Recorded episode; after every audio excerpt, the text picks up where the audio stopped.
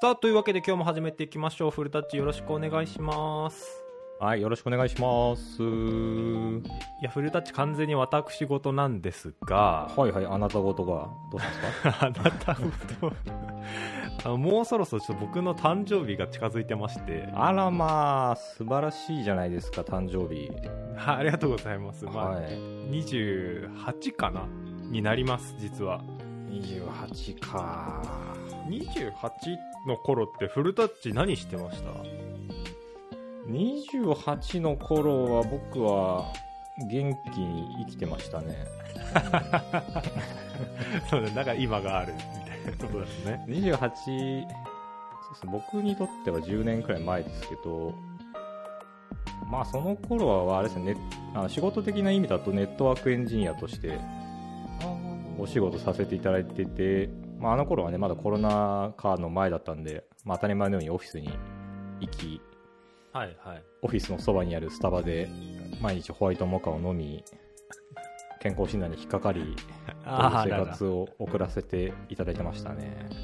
あそういう頃だったんですね。 ホワイトモカにハマってた頃が28歳頃と。そうですね僕のあのスタバデビューがちょっと遅かったんで28ぐらいになっておホワイトモカって美味しいみたいになってたホワイトモカってどどんなやつですかあホワイトモカあのあれですねあの説明するのが難し いですねあのカフェモカってあるじゃないですか、はいはいありますモカというかチョチョコが入ってるやつですよねのなんかミルクがミルクが多いやつだったかな表現としてはだからはめちゃくちゃ。ゃ甘いんですけどエスプレッソとか入ってるからちょっとまあピリッなんかこう苦味がグイッとくるのはあるけど基本甘いってへえ。いうのがあって後味は割と甘ったるい感じのあとはじゃあだいぶ甘ったるいですよああ、そうなんだ。そうそうそうそうそうで僕はもうあのホワイトモッカーしか頼まないおじさんっていうかは若者だったんでいつも店員がもうおぼ覚えてくれてホワイトモカの人じゃん。そうそうでいつもあの春と秋になるとこうちょっと茶番が始まって「今日はアイスですかねホットですかね」みたいな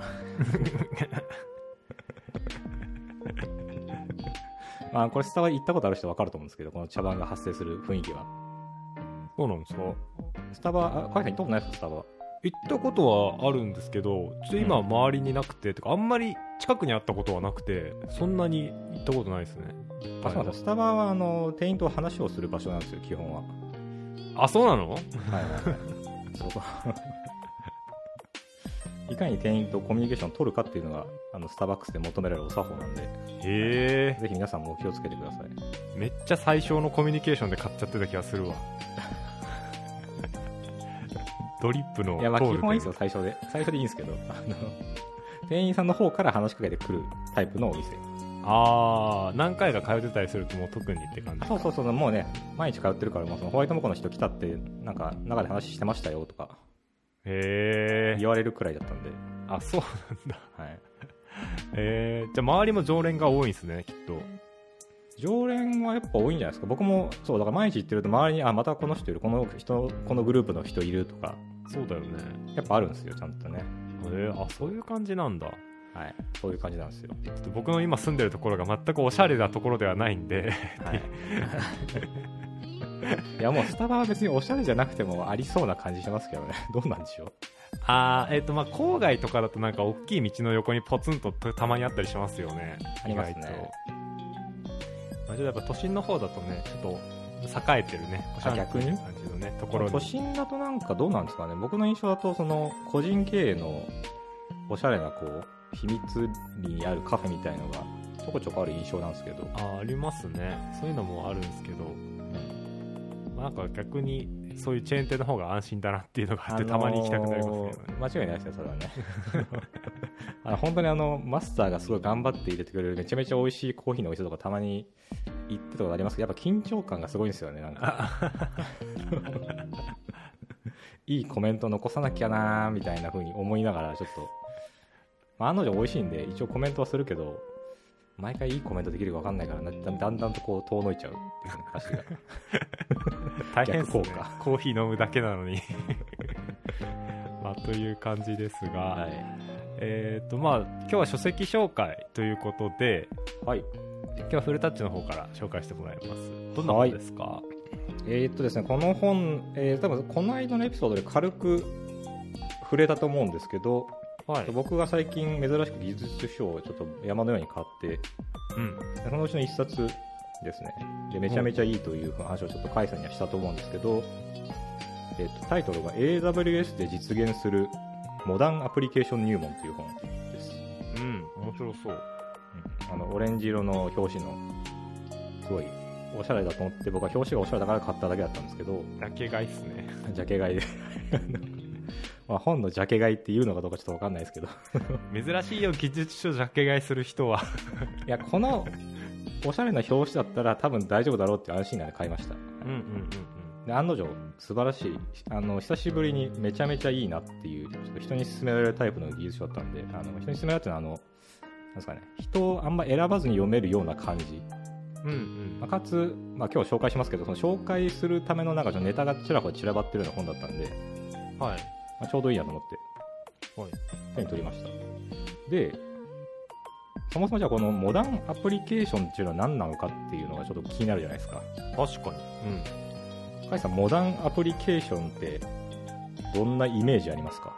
モダンアプリケーション、そうね。なんか結構ふんわりしたあれだけど、うなんか、マイクロサービスで、みたいな。ん、はいはいはいで、なんかそういうアーキテクチャがなんか割と綺麗に整ってて、みたはいいいないです ね感じで、こう、ちっちゃくうまく素結合してて、こう、うん関連し合ってて、うんオーケストラレーションみたい な。なんか最後ちょっとバカっぽかったですけどそうね、ごめんね。ちょっとバズワードの詰め合わせみたいになっちゃっいやでもね多分それおそらく認識はすごい正しくて、まあ、僕も正直そんなイメージだったんですよモダンアプリケーションってた。うんなんかねこう SPA で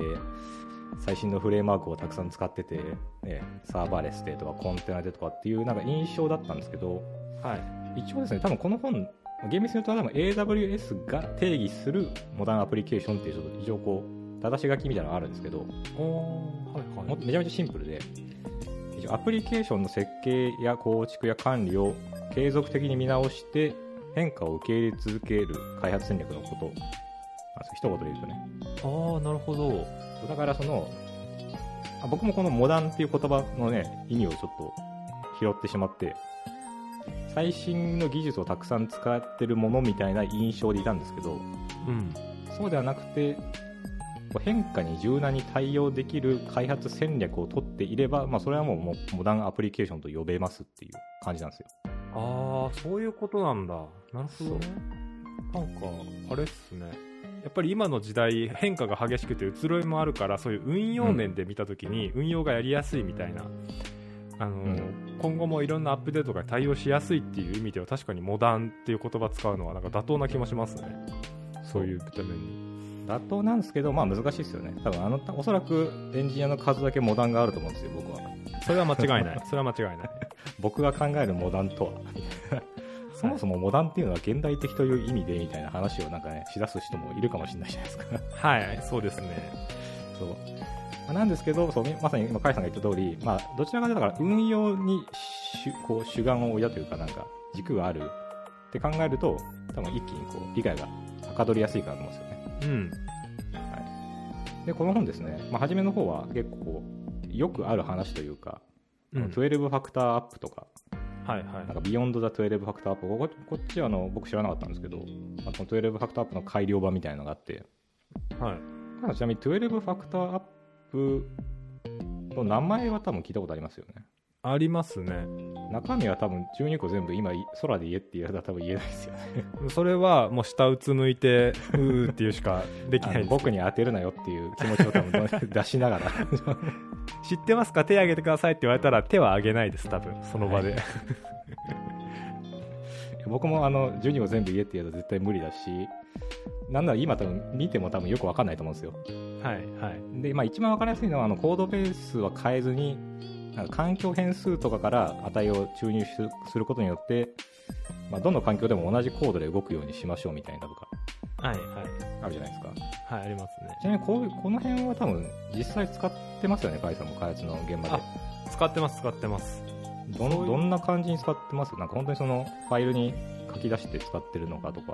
ああそうですね、まあ、実際ちょっと具体的な話すると、うんまあ、環境変数ファイルとかをまあ環境ごとに S3 とかに置いてうんあのそれを ECS 側から読み込んでみたいな感じででそういう変動する値とかっていう固定値みたいな感じその環境ごとの固定値みたいなのはそっちに逃がすみたいな感じではやってますかね。なるほどはいまたねでもうちょっとこの辺から若干このモダンアプリケーションの難しさが出てくるんですけど、まあ、甲斐さん多分ほんメインジャンゴで開発してると思うんですけどサーバーがあってそうですねちょっとあの、ジャンゴのこと知らない人が聞いてたらちょっと申し訳ないように、ちょっと若干ニッチな話になっちゃうんですけど、まあジャンゴってあの、セッティングス .py っていうところに、まあこう、設定値がたくさん入ってるじゃないですか。そうですね。で、まあ環境変数から持ってくるものもあれば、なんかいろんなこうロジック、まあ環境変数をベースにしてロジックをちょっと挟んだ上で、なんかミドルウェアを挿入したりしなかったりみたいなのがこう、たくさんできると思うんですけど、ありますね。で基本的にはあの便利な仕組みではあるんですけど、まあ、往々にしてなんか長年運営してるプロジェクトだとなんか そのセッティングスドットパイがもうなんか溢れ返ってる時あるんですよ中身がありますね。でなんかなんかこうどの環境でも動くようにしたはずなんだけど結果的によく分かんなくなってるっていうのにちょこちょこ出くわすことがあるんですよ僕はそれめちゃくちゃあるあるです よ。でこれってあのモダンを目指した結果モダンじゃなくなってるんですよねなんかもうその知ってる人がもう職人がいないともうカスタマイズできない環境変数みたいなだいぶ耳痛いぞ、これ。あれじゃないですかはい。そうちょっとこれねそう読みながらあの思っていやこれやってるよなと思ったけどやってるけどやってないなと思ってそのなんかドゥエルファクトアップは頑張って踏襲とかねこう参考にしたはずなんだけどモダンになってるのかなこれはっていうああ。確かに。いや、なんだかか、らそういうの多分おそらくなんだろうな長年いたとしてもよく分からなくなってるんだとしたら多分なんかどっかで踏み間違えたんですよねその進む方向をそうだね。本当はもっと外部にこうね環境変数内で出さなきゃいけなかったはずなのになんかちょっと内部に持っちゃったとかこう気を抜いてうん。うん。でそこからガタガタガタガタとちょっと崩れ出すみたいなはいはいはいはい。ことがあって、はい。いいや、わやかりーこれね多分ちょっとモダンアプリケーションの話若干ずれるかもしれないですけどあのいろいろこうコード書くときってなんかデザインパターンみたいなのがあってうんなん。かリポジトリパターンだとか、なんたらパターンだとかって、こう適用していくと、なんか保守性というか拡張性が高いような、まあ、コードが書書けるようになるんですよね。ありますね。でなるんで、大体こう、まあ、どこのプロジェクトも多分何、なんかのパターンを採用しながら書いてることが多いと思うんですよ。はい。フレームワはークがもともと持ってるものとは別に、なんか独自になんかなんとか層とか作ってやるとかっていうのを作ると思うんですけど、いあります。これもそのだからある種のモダンにね柔軟に変更に対応するために作り込んでるはずなのになんか気づいたらよく分かんなくなってるっていうのが よくあるじゃないですかいや、ありますね。それに引っ張られて、無駄に行動量増えたりすることもあるし、そこにそうそ振うそうりそう回されることもあるし。うん。そうなんですよだからこのねモダンであることっていうのはさっきもね話した通りその継続的にこうね環境を見直しなりしつつもお客さんとかユーザーの要望を受け入れてどんどん変化していける環境のことをまあモダンと呼ぶわけなんではい。実際にそのモダンでなんかモダンにするかどうかと関係なしにパターンを適用しちゃうことってよくあるんですよね将来多分役に立つだろうって言ってうん。リポジトリパターン適用したもののなんかこうあ、まあ、リポジトリパターンくらいだったらまあそんな困ることないと思うんですけどなんかそういうのが変にこう入り組んできてはいもともとのね、そうジャンゴなりね、まあ、フロンターナクソとかネクソとか思ってるフレームワークをちょっと無視してパターンをはめちゃったりしてああ。あれなんかこれ結局すみませんこの新しく追加したい機能なんですけどどこに書いたらいいんですかねってなってあれこれ確かそうだねリポジトリに書くのかまあなんかめんどくさいねみたいなとかありますね。あるじゃないですかああいうのって、まあ、良くない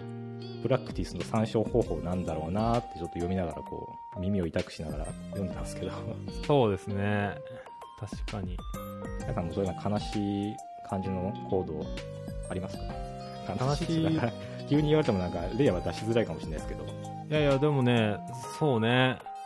うーん。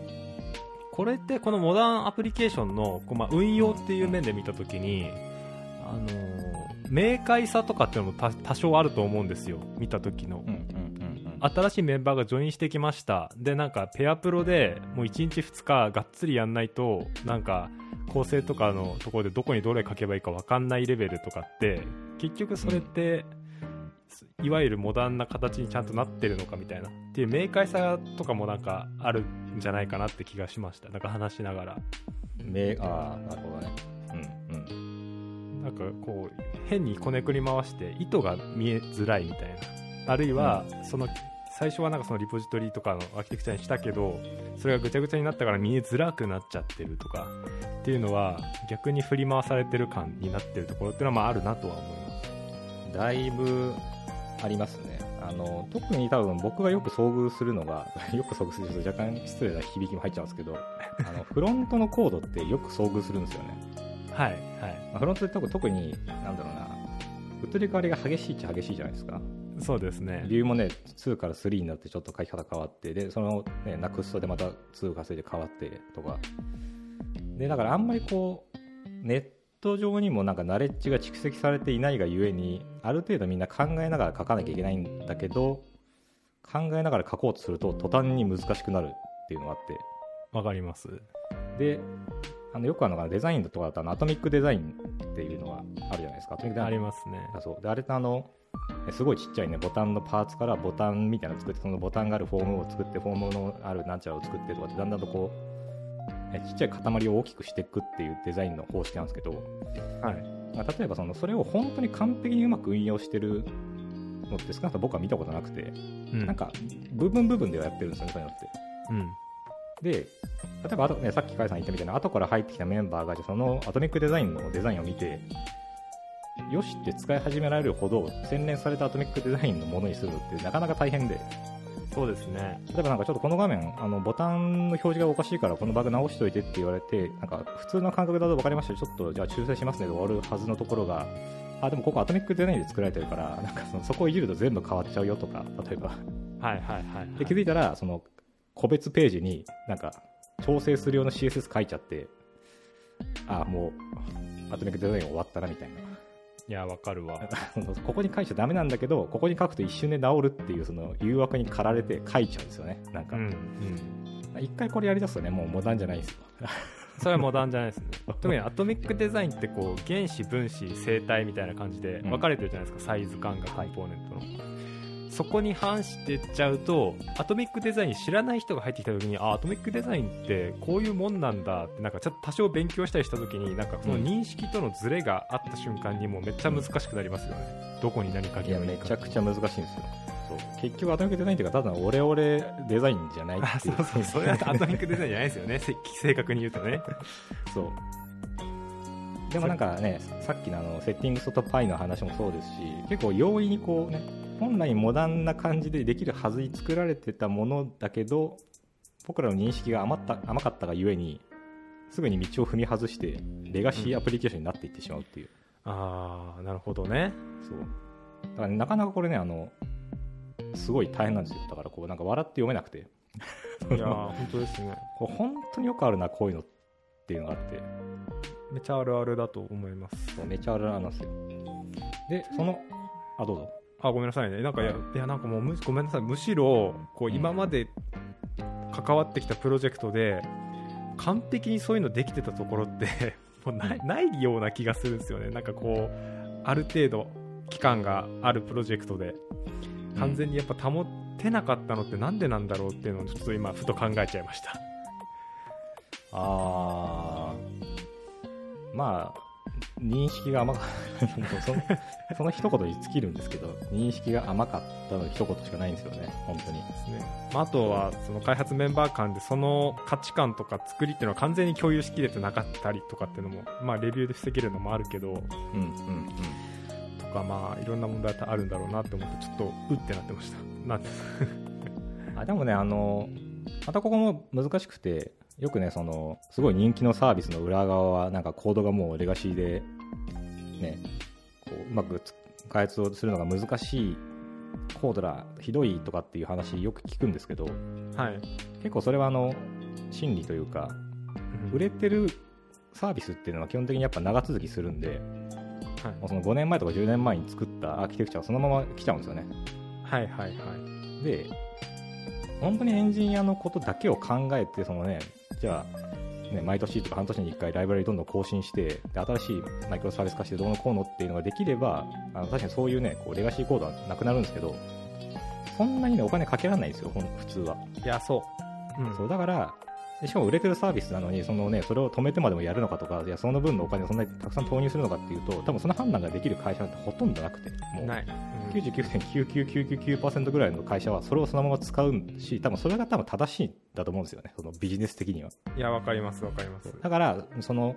レガシーになっちゃってるからじゃあそこのシステムがダメかっていうと全然そういう話でもなくてうん。あくまでモダンではなくなっちゃいましたよねっていうだけの話なんですよまあ、そうね。そう運用とかはちょっと辛いかもしれないけど、。そうそううでもすごいサービスの価値があってお客さんにはその価値を届けられてるんだったら多分そのサービスはなんなら成功そっちの方が成功なわけですねサービスとしてははいはいはいもうはい。ね、逆にどんだけモダンでね、よっしゃ、もうなんかちょっと修正したの全部テスト取って、自動デプロイだでわーいって言ってても、ユーザーいなかったら意味ないんですよ。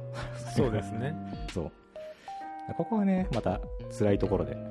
いやそうねなんかそこでこう全部もう一回一からレベルで作り直して例えば Figma とかだったらタイプスクリプトでバックエンド書いたのをラストで書き直しましたみたいなこうん。との記事を見たことあるんですけどっていうレベルのもうほんとスクラップビルドみたいなことをできる企業って少ないしそれできたとしてもそこにあの高速性とかをさらに求めてるわけですよねラストに変えることによって Figma の場合だったらはい。そうですね。そこを達成しつつモダンなアプリケーションを構築していくっていうリソースって取るのめっちゃ大変だと思うんですようん。とりあえず完全に動く早いやつを作ろうになっちゃったら多分それって繰り返されていくことになるんですよ Figma がそうとは言ってないですけど、えー、とそうなったら結局モダンなアプリケーションかつスクラップビルドで作り直すってめちゃくちゃ大変だしできなくて当たり前なんじゃないかなっていうぐらいの大変さですよね確かにうん。まあ実際にその、ね、ユーザー数がどのぐらいのペースで増えるかも違うし、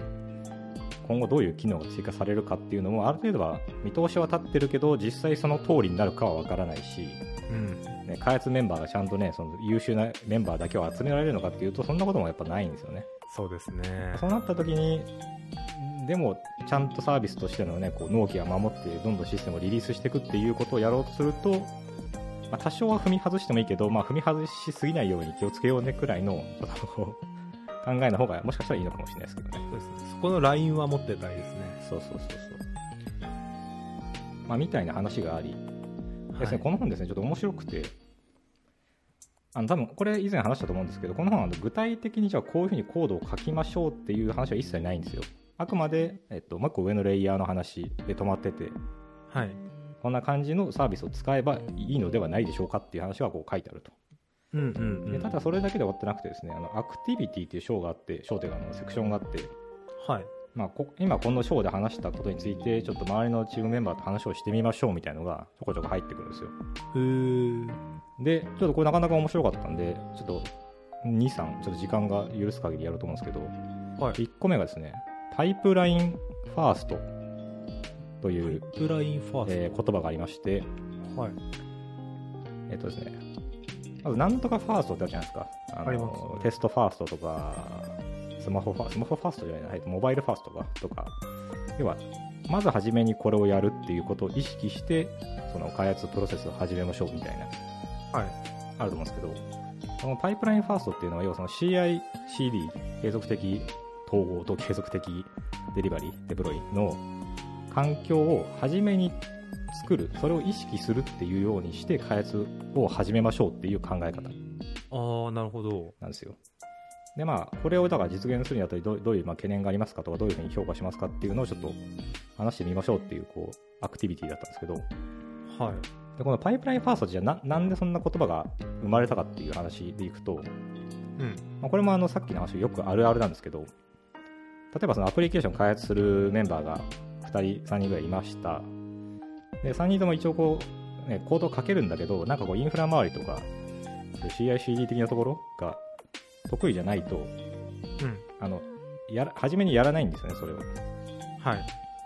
でコードを書き出しちゃってでなんならこうロ開発者のローカル環境では動きますみたいなところから始まるんですよね。で初めのうちはそれでいいんですけど、なんかだんだんとそれじゃ良くなくなってくる時が来て、まる。じゃあちょっとなんか共有デブ環境みたいなの作ってお客さんと一緒に画面見れるようにしましょうかみたいな話が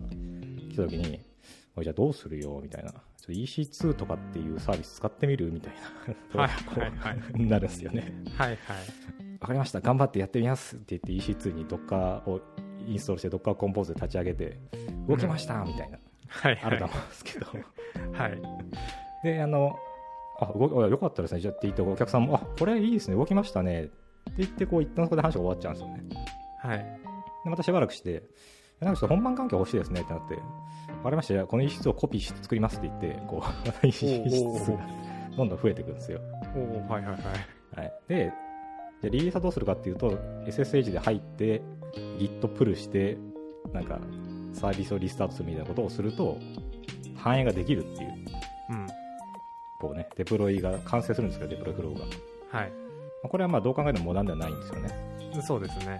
はい、ものではなくて じゃあどうすんのってなった時にまあよくあるのが例えば GitHub にコードを置いてるんであれば GitHub になんか、ま、メインブランチとかメインにこう、ね、マージしたらそれをきっかけにビルドが走ってうん。なんかコンテナ化どっかのコンテナ化したものをなんか ECR とかにプッシュしてそれがうんぬんかんぬんでねアップランナーとかどっかにデプロイされますみたいなものを作るはい。でテストも自動で全部流れる裏ででなでテストが通過しなければそれ以外の処理が流れないとかはいはい。で本番環境であればなんか承認するためのなんかこうちょっとウェイト状態になってその承認ボタンっていうのを明示的に押さない限りデプロイされませんみたいな仕組みを作るとかっはい。ていうのを初めにやっておいた方がいいよねっていうことなんですねなるほど。そうまああの完全に作りきらなくてもいいけど少なくともパイプラインに載せる前提の構造で作りましょうっていうことですよねああ。ローカル環境に環境を作っちゃうんじゃなくて、少なくともドローカルでも Docker は使いましょうとか、で Docker で使ってやるときもいいけど、そんななんか、さっき言った環境変数問題とかも、なんか、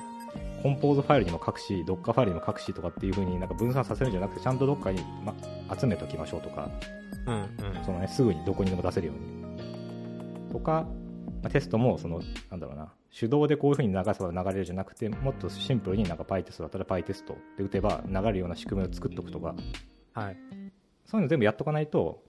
ちょっとこれ CICD 組み込むのめんどくさいから、テストは CI じゃ流さなくていいですかとかっていう話が出てきちゃったりとか、うん。デプロイもじゃあとりあえず手動でやるからいいんじゃないですかねみたいな話とか、なるほど。出てきがちなんですよね。初めにやんなかったがゆえに。はいはい。そう。なので、えっとね、どの環境に対しても同じようなフローで流れるように、初めにパイプラインを作っておきましょうっていう考え方あなんですけど、ハイさんはどう評価しますかあ。いや、なんかその、パイプラインファーストっていう考え自体が、僕のはい。見た今までの知識の中になかったので、面白いなって思ったのと、あの確かにそれはなんか有効な手の一つかなとは思いました、うんうんその手動でカバーできるところって技術的負債にやっぱなりやすいと思うんですよそのリリースにするにしろテストするにしろ、まあ、手で頑張ればやれるから後回しでいいやとか実際お客さんがお金がうんちゃんって言ってちょっとあの今は難しいですねってなって後回しになっちゃうとかっていううん場面に出くわしやすいと思うんですけど、はい。そのそういうところを最初に大変なところこそ最初に潰しておこうっていう考え方に近いのかなと思ってうん、うん、うん。まあそれはなんかタスクこなしていく上での一つの心理だと思ってるけど大変なところから潰していくっていうあはいそれは確かにそうだなって思わされました、ただここが難しいのがその開発アプリケーションの中の難しい部分を最初にやるは多分納得感が出やすいんですけどはい、アプリケーションとあんまり関係ないんですよねうんだからあの後回しされがちっていう話なんですよこれうんうは、んうん要はまあなんだろうなこ今回これパイプラインですけど例えばログ監視とかもそうなんですよねログ監視とかそういうのも全部含めてはいは後回しにしがちだと思うんですよねいはいそうでその後回しにするのはいいんだけど後回しにされた後ってなんかやりづらくなってるっていうのがこうお決まりがあるん ですよそうですねそうあの例えばパイプラインファーストもね初めにもう初めからこうどっかで開発したものをこういうふうにデプロイすれば動きますよっていうのをはめた上で書き始めてれば簡単に書けたはずなのにそのはめ込むことを考えないままログもどこを使うとか考えないままアプリケーション開発始めちゃうと後から足すのがすごい大変なんですよいや本当そうですよねいやなんかねすごい聞いてて思うのはねこう、ほ違う本番環境とか開発環境に流していくこの運んでいく作業っていうのがこうなんうかんトラックになんか大きいものを積んで持っていくイメージなんですけど、うんこうグランドピアノ買ったらうちのドアのサイズ測ってなくて全然入らないみたいなあでもまあ窓窓一回外してこうクレーンで吊り上げたら、まあ、入るからじゃあちょっと出し切りするときは毎回クレーンで吊るして出しましょうみたいなあそこうそとうが毎回ね、だから毎回、甲斐さんがあの手動で 窓外す作業をしなきゃいけないですよね。そうでクレーンで吊るしてもらってっていうのがそうそうそう。これが多分技術的負債だと思うんですよだから事前にあここに入るサイズのちょっと分解できるなんか違うグランドピアノじゃないこういうピアノにしようよとかだったいう話ができるんですよ多分最初だったら あ、そうですね。うんうん。そうそうそう。ラップトップじゃ、何でしたっけ ラップトップじゃないかなんていうんでしたっ けグランドピアノじゃない方ね。グランドピアノじゃない方はあ俺もちょっとド忘れした ラップトップはちょっと職業、職業病出すぎて。 あれですよねあのーちょっと構造の違うまあありますよねあとあの、あの縦に、あの、ハンマーが伸びてる方のあそうそうそうそうそうそうそう全然名前出てこないけどそうみたいなねにし初めはじゃあそっちにしましょうかみたいなでお客さんの家のね玄関が広くなったらちょっとグランドピアノに変えた方がいいんじゃないですかみたいなことが言えるわけですよねそうですねそうそうでもそれもね初め考えてもらえるとじゃあグランドピアノ入れちゃいましょうよとかって言うと言っちゃうんですよついねそうですねでお客さんもねいやいいですねグランドピアノ欲しかったんですよって言ってこういざデプロイしようとしたらちょっと窓壊しさせてもらっていいですかいやそうなんだよそないやめっちゃあるあるだと思いますよそれはアップライトピアノだ あアップライトだそうかラップトップじゃなかったですねラップトップじゃないラップトップ膝の上に乗るピアノいやでもまあそれでも成り立ちますよねデスクトップは置く場所がないけどラップトップなら置くスペースがある部屋にどっちを入れるかみたいな話うんうんうんそうそうそうそうそうそうそうまあね無線だったらねつつなげられるけど有線だったらちょっと置く場所ないんですけどとかっていうのもねいやそういうなこんとか僕らはねいや有線ケーブルの方がもちろん早いから当たり前だから有線ケーブル使いますよねとかってうん 言ってたけどお客さんいやちょっと有線ってどこどこから出すんですかねみたいな無線だったらありますよって言われてあすいませんちょっと無線にちょっとインターフェース切り替える作業をするんでちょっとあと5人にしてくださいみたいそうだね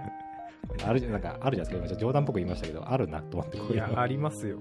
だから自分たちで好き勝手作ったものをどう扱うかじゃなくて扱いやすい方向はそれぞれの環境でこうだよねだから自分たちの構成はこの方がこの方に寄せた方がいいよねっていう順番で考えようあそうそうそうそうそうだからあのねシステム作る前ってお客さんと要件定義的なことするわけじゃないですかお客さんだったりその、ね、ユーザーのことを考えてはいでそれと同じことをだから開発者の中でもやるっていう印象イメージなんですなんですよね多分ねなるほどなるほどそういう CICD とかもだから開発者自身がユーザーなわけですよねそれに関してはそのパイプラインに関してはうんうんそれを初めにこう考えずにアプリケーション作り始めたんじゃなくてまずお客さんからはシステムの要件をもらうで自分たちは開発者としての要件を出しておいてちゃんと初めにこう揉む必要があるみたいなうんうんで捉えることもできるのかもしれないですねこれに関してそうですねは、うんという話がありちょっと時間もあれなんであと1個だけちょっと紹介するとブランチ戦略の話もね実は出てくるんですよこれあそうなんだへえ、はいまあ、ブランチ戦略に関してはですね、あんまりね、説明そこまでしなくてもイメージ湧くと思うんですけど、まあ、いろいろあるじゃないですか。GitHub フロープロとか。うんなんかまあね、そのね、メインのブランチがあって、フィーチャーブランチを切るの、切ってそこから生やすのか、そもそもね、そういうふうまで切らずに、直接細かく作るのかとか、なんかリリースブランチみたいなの生やすのかとか、はなんかいいろいろあると思うんですけど、皆さんはどういうブランチ戦略を採用していますかっていう話なんですよ、これは。うんでこの話のちょっとネタとしていろいろあってあの結局これってあのデプロイしやすい環境を作るが肝なんですよねモダンアプリケーションってうんでその今あなたたちが取ってるブランチ戦略はそのモダンアプリケーションになっていますかっていう、まあ、これちょっと問いかけでもあるんですようん例えばなんかメインブランチはあるけどあのメインブランチをほとんど使ってませんとかっていうのあるじゃないですか はいはいお客さんの開発が始まった瞬間にメインからまずデベロップを切ってでデベロップに全部マージしましょうみたいな、うんまあ何のためにやってるんですかっていうのがあんま説明できないとりあえず一回デベロップを切りましたみたいなとああで例えばいやデベロップはあのデブ環境でメインが、えっと、本番環境なんですよとかじはいはいゃあステージングはどうするんですかとかうんなんかそのなんか一瞬論理的なように感じて実は別に論理的じゃないブランチ構成ってちょこちょこあるんですよはあはあは例えばね GitHub だったりするタタグ打ったりすれば昔の環境を戻せるから別に全部メインに入れちゃえばいいんじゃないとか例えばあ。うん。でもいや、ちょっとメインに入れちゃうと、そこからあのデプロイが勝手に走っちゃうんですよ、みたいな。なんかそのデプロイが走っちゃう仕組みをなんかね、先人が入れたっぽくて、とかって。で、あの、デベロッパーはデベロップで勝手に走っちゃうんですよ。だから、あの、デベロップ2っていうのを作ってます、みたいな。あるんですけど、そういうのもたまにね。ああ、なるほど。そうだからあの、で、あ、これなんでかわかんないけど、ビルド走るんですよね、とか。ある。ウケる。あさすがに僕はあの分かってますけど、あの、そのね、試合 CD とかあんま詳しくないメンバーからすると、なんかよく分かんなくて怖くて触りたくないってなっちゃうんですよね、そういうの。ああ、まあなるだろうね。確かそうすると、なんかそのね、デベロップ2とか3とか、 デベロップ3のフィーチャーブランチとか、なんかよく分かんなくなっていっちゃう、どんどん。に。だいぶわかんないね、それはね。で、そうなると、結局ね、人に依存したやつで全然滑らかにパイプラインが流れていかないんですよ。うん。で、どうしますかっていう中で、まあ、この本でおすすめしてるのは、あの、もう一個の戦略のあのフィ、フィーチャーフラグパターンをこう適用した上で、とにかくメインにどんどん突っ込んでいくっていう方式なんですよへね。え。ってのがあって、で、このね、フィーチャーフラグっていうのを僕ね、そんなにやったことないんですよね、今までの。フィーチャーフラグって何ですかあの要はその機能を、えっと、通常アプリケーション作る場合って、なんか新しい機能欲しいですって言われたら、その新しい機能を開発して、えっと、多分それ用のブランチを切っとくじゃないですか。はい。特に大きい画面の影響とかが大きいものってなんかデカめのブランチをボンと切ってそこにこう入れといてそこからデブ環境とかにデプロイとかして OK だったら本番にボンって載せるようなイメージはいはい。だと思うんですけど要はそのフラグをつけておくんですよねそのその機能をそもそもなんかモジュールとして読み込むかとか画面を表示させるかとか API を答えるようにしとくかっていうところにフラグを挟んどいて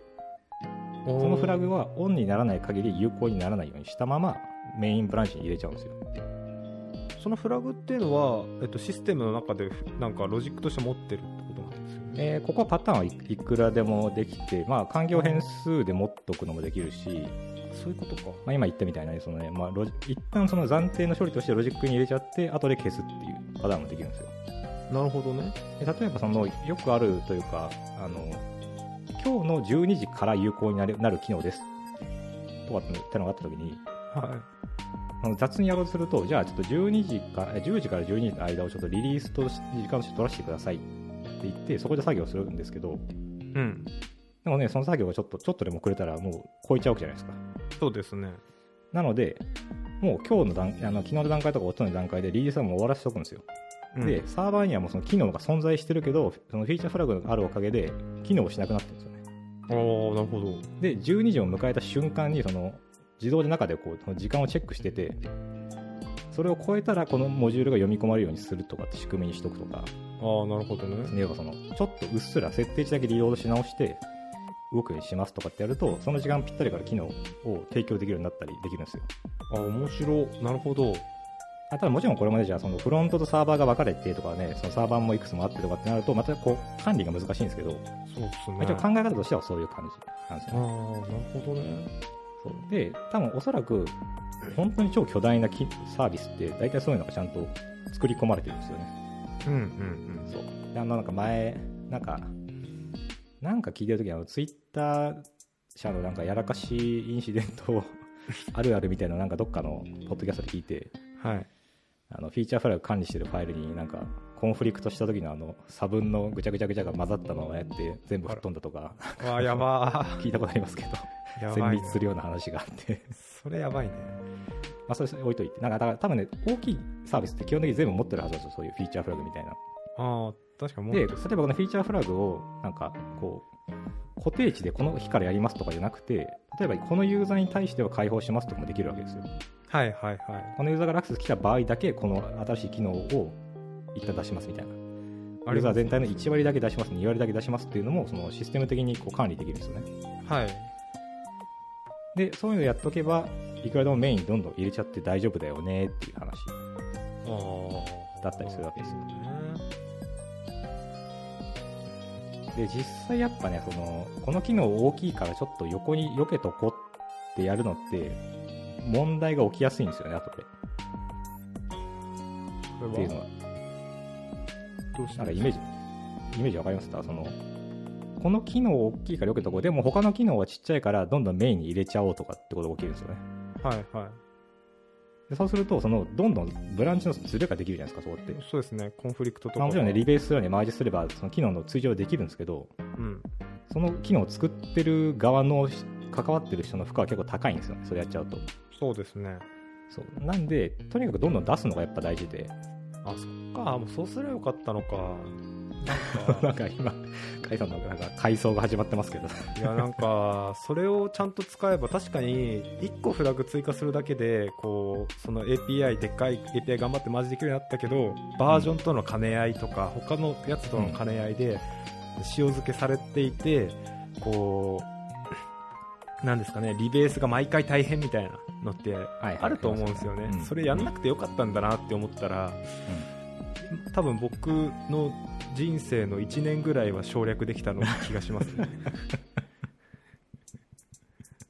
まあ、1年はちょっと言い過ぎかもしれないけど、まあ、ありますよね。いやあるあるあるある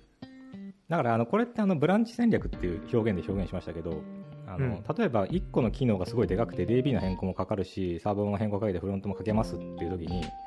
あの全部ひっくるめて1個にしま、するっていう戦略もあるんですけど、はい僕とかよくやるのが、その、なんか先に、じゃあ DB の部分だけ出しちゃいましょうとか、は API も出します。ただし、えっと、API のエンドポイントのところだけは見えなく、見えないようにしときましょうとか、いはいはいはいやると出せるんですよねどんどん本番環境に、でも本番環境で動いてるけど別に機能としては動いてないけど、えっと、動いてることの確証は取れるから安心感があるんですよねなるほどかつ DB とかもあの、ね、特に DB の変更とかってコンフリクトすると面倒くさいんでとにかくそういう変更はこう影響ない限りどんどん載せた方がよくてメインのブランチにうんうんっていうのも含めての、まあ、戦略っていうのを考えるのが結構こうモダンアプリケーションであるためには大事っていうところなるほどねそう、ちょっと僕そこの今のフィーチャーフラグのやつすっごいいいなと思って聞いてたんですけどうんうん気になったところがちょっと2点だけあってはいまず1個はその本番環境でも与えてるソースコード1つなんだけど例えば時間とかで切り替わるとかだったら状態を持つようになるわけですよねそのコード自体にうんうんうんうんうんでそれが時間によって変わるっていうところは、まあ、なんか今どれが本当に適用されてるのかっていうのがなんかパッと見た時とか例えばトラブルが発生した時とかにちょっと混乱する場面もないことはないのかなっていうことはちょっと思ったんですけど、うん、まあ、そこはさっき言ったみたいにフィーチャーフラグのファイルとかがあってそこ見たら、あこれとこれとこれはまだオフになってるっていうのが分かる作りになってるもんなんですかねそうですね、だからそここも、あのーやり方を間違えると、また途端にモダンから転げ落ちちゃうパターンだと思ってて、僕もうんあの、本当にに新しい機能をどこで開放するかしないかだけの判断であれば、多分そこまで問題ないし、あなんならそのさっき言ったね、時間で切り替わるって言いましたけど、一応、その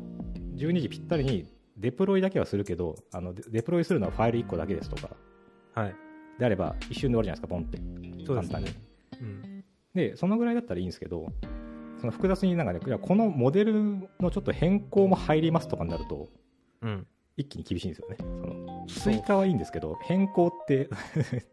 やっぱ難しいじゃないですかそこ制御するの怖いですねうんそうだからそういうのを何でもかんでもフィーチャーフラグっていうなんかパターンにはめればうまくいくって考えるとまたそれはそれで多分失敗のもとなんでああ確かあにくまでその機能をね新一つの新しい機能を切り出してそこを見せる見せないとかっていうのをフラグ化しておくくらいに多分とどめておいた方がいいんだと思うんですよね確かにそうですねそうだからね銀の弾丸ではなくてそういうのもあるとら楽ではあるけど何でもできるわけじゃないよいやっていうーあーそうだねうん、うん確かになんかそういうちょっと複雑なところとかをそのフラグで管理しようとしたら多分自分の中でストッパーかかるんですよなんか、うんうんこれフラグでこんなトゥルーフォルスで切り替えてやっちゃっていいのかなんか怖いなっていう感覚うんそうでしかもあのねそそれがあれですね至るところに出てくるんですよなんかねこのこのモジュールにもこのモジュールにもなんか if フィーチャーフラグオンなる そうそうそうそうそう、まあ、そこをちょっとカオスになりすぎないようになんか自分たちでやっぱうまく活用するってことなんですよねそのあそうそうそうそうノそうそういうのうま本当にうまくこうねちょろっと活用してでねリリース終わった後にそこをすぐにパッて消してまた綺麗なコードベースに戻すみたいな仕組みをちゃんと整えておければこういくらでもできるっていうそういうのがットってああなるほどあるんでまあ、さっき2つちょっと気になったところがあるって言ってもう1つはでも今さっきの答えにちょっと近くて、あなんかそのフィーチャーフラグとかの管理ってなんかメンバーとかデプロイとかにまあ携わる人たちにまあどうやって周知されているべきなのかなっていうのはうんあったんですけどじゃ多分ねそういうのは僕が全然この概念知らなかったからで調べたらいっぱいいろいろありそうですねそこに対するうんうんうんうんあのプラクティスが溜まってそうだなって思うのでちょっと調べたいなと思いましたまあそうですね、ジャン、あまあ、ジャンはちょっと難しいのかな。ミドルウェアとかをね、例えば入れたり外したりしても、じゃあ DB の値まで変えられるかって言ったら変えられなかったりもするから、なかなか簡単にパチパチはできないと思うんですけど、はいまあそうですね。まあロジックをちょっと変えるとかぐらいなら多分できると思うし、そうですねあとだからそれとか使い方次第ですよね。なんか本当に、あの、用法、用量を守ってお使いくださいっていうパターンだと思ってます、これは。うんまあ僕もね、初めに言いましたけど、そんなに何回もこの遭遇したことないんで、フィーチャーフラグ使ってるパターンのシステムに。うん、うんあ今じゃあややれって言われたら多分どうやってやるのが一番影響なくスムーズにできるなって多分やるところから考えるところから始まると思うんで、うん、そうだよねただこれを意識こういうのがあるって意識しておくだけでそのブランチ戦略がすごいシンプルにすることができるかもしれないっていうのがあってでこれがシンプルになるとさっき言ったパイプラインもシンプルになるんでモダンに近づけるっていう、そうですねこれうん、確かになんかリリースに対する心理的負荷もちょっと軽減できそうな気そがうしそまうすそうそうとにかくねとにかくメインにどんどん出して本番で動かしちゃうっていうのがやっぱり一番エンジニアはあ安心なんですよねそれ動いてくれてればうんうんなんでいかにそこに持っていくかいかにそのね フィーチャーブランチとかなんちゃらブランチっていうのと生やしまくってここだったら動くんですけどっていう状態のままずっといるのって結構心理的に辛いんでうんとにかく本番に出して動くことを確認しておきましょうっていう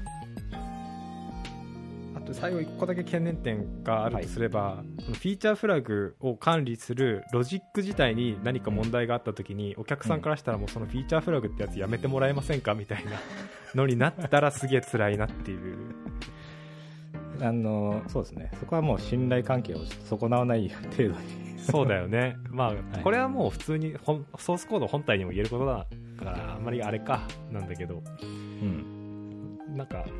お客さんからしたらなんだろうまあいや普通に12時にデプロイしてくださいよみたいな感あじそうのそうそうそうそういうのもそうだねありますねだからねこれもあの初めに話してたやつみたいなね